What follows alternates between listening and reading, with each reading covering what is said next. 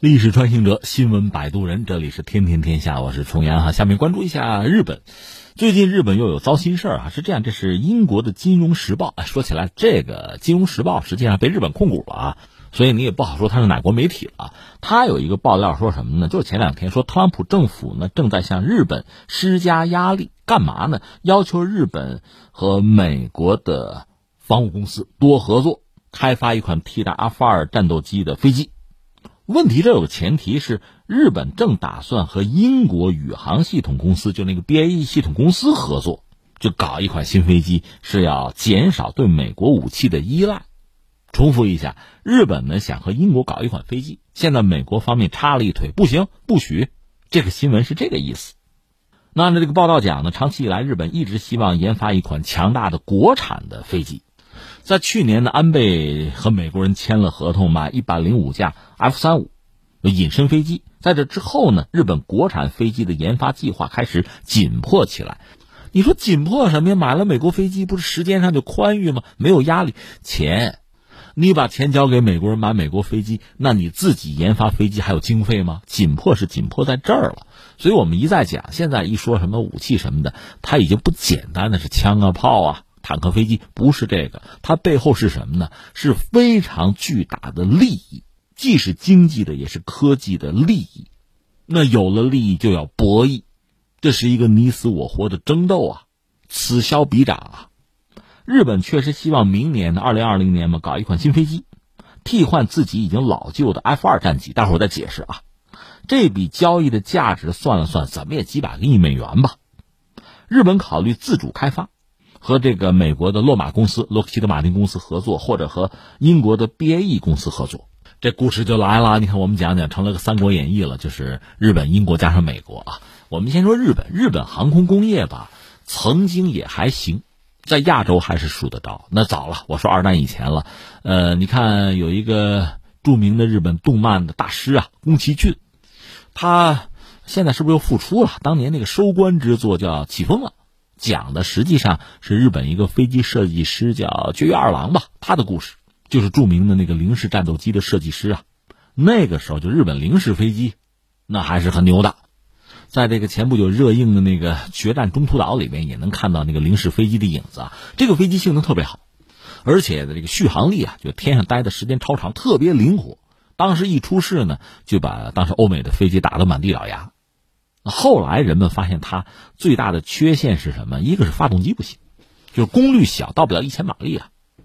这说到底，日本的航空工业就整个工业基础制造业的能力是不足的。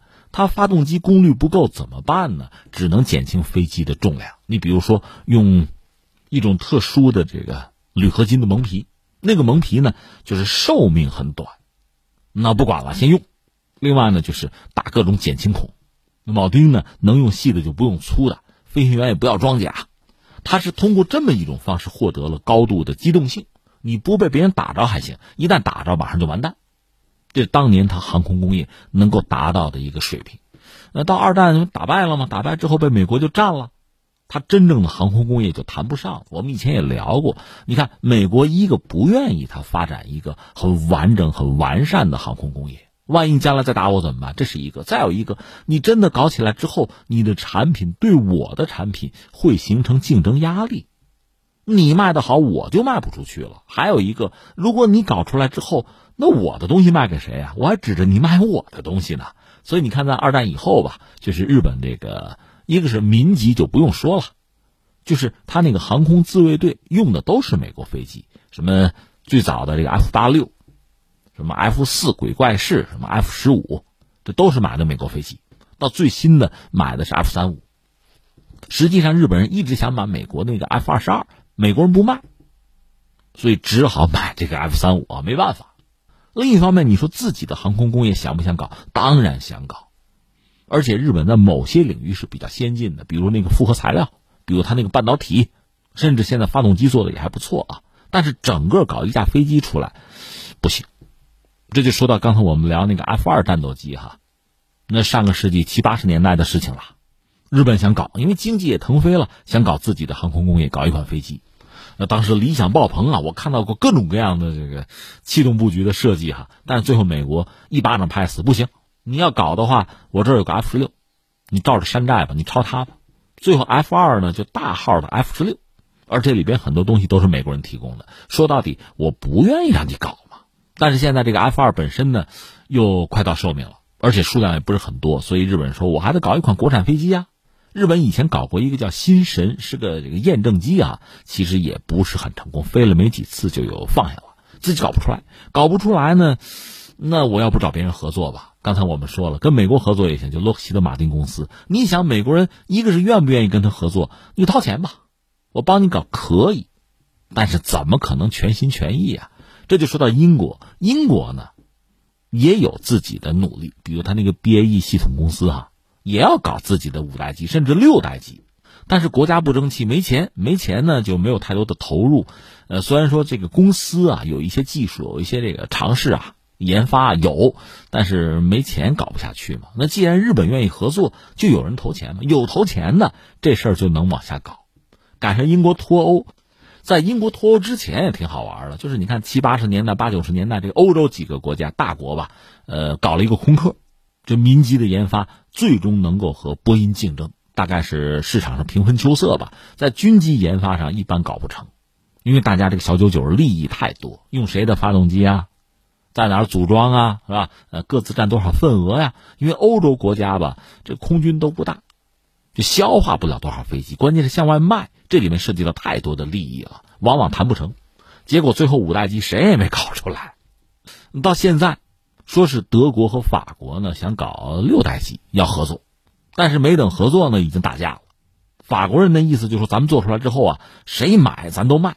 就挣这个钱呀，德国人不行啊！德国人说我们这个意识形态啊、人权呐，这个不能谁都卖啊，这就已经不愉快了。英国又脱欧，更加的势单力薄。他自己你看用的都是美国飞机，但是他有几家企业还是做的不错，比如那个 BAE 系统公司，还是有一些成果搞出来。关键是没钱，谁给投钱？现在跟日本有可能一拍即合，在这个 关键时刻，美国人站出来说不行不行，日本人你只能跟我合作，你不要跟英国人合作。你想前两天我们说英国脱欧这个事儿吧，就很糟心。这不昨天刚谈到吗？约翰逊现在哎已经成功的就是真的做首相了，就职了。摆在他面前的一个是一百天能不能把欧就脱了？欧盟这也表态了，抓紧快点脱啊！我们也盼着呢。这是一个，但是英国人现在面对的国内的问题就很麻烦。脱欧这个事先放在一边不说哈，他还有一个。这个大不列颠及北爱尔兰联合王国能不能维持下去的问题，有一个苏格兰脱英的问题，还有其他各种各样的麻烦啊。再就是脱欧之后和这个世界怎么处？你比如他得重新加入 WTO，他和欧洲和欧盟的关系得重新谈，他和美国的关系得重新设计，包括和中国等等吧，和俄罗斯这些问题都要重新考量、重新设计啊。那跟日本当然说也应该搞，因为日本和欧盟已经是签了自贸了。那日本和英国之间，按说啊，应该抓紧签个自贸，双方是你好我也好。所以在航空领域啊，在这个国防领域，如果能有个合作的话，其实也算水到渠成。可这时候美国，呃，一腿插过来不行。美国人这方面很坦率啊，你看这个公开的报道就讲，美国方面担心会输给英国。我给你翻译成现代汉语，就是钱就挣不到了嘛。再有一个是什么呢？还有个兼容性的问题。有这个美方的高官说，日本应该将兼容性视作一个重要因素，因为日美不是有这个同盟嘛，安保体系嘛。日本应该在未来的这个战机项目上和美国合作，而且他说一些项目还需要花很长时间哦，花很多钱啊，兼容性也很差呀。那意思就是你别跟英国搞。确实，日本和英国如果搞出来的话，跟美国怎么兼容啊？这确实是个问题。但是从日本来讲，日本的小心思你也得理解呀。日本跟美国也不能无限的靠近呐。现在日美之间就是分摊军费这事不在谈吗？七月份的时候，美国曾经表示希望日本负担原有费用的四倍，增加到八十亿美元。日本很震惊，也很难承担啊。当然，我们说考虑到日美关系，日本最后捏着鼻子也得忍，也得接哈。但是这个过程确实很痛苦。特朗普不是说嘛，就说。让你掏钱就掏，不掏我要撤走驻日美军，而且你日本是买我美国武器的，所以从日本这个角度来讲，要不就少买点，要不就多少脱个钩，别靠太紧，全依赖美国的话，那美国更拿得住我了。这是日本人的小心思。所以你看，日本和英国接近，也有一个就给美国施压的因素吧。但是怎么办？将来这个事儿还越来越麻烦在哪儿呢？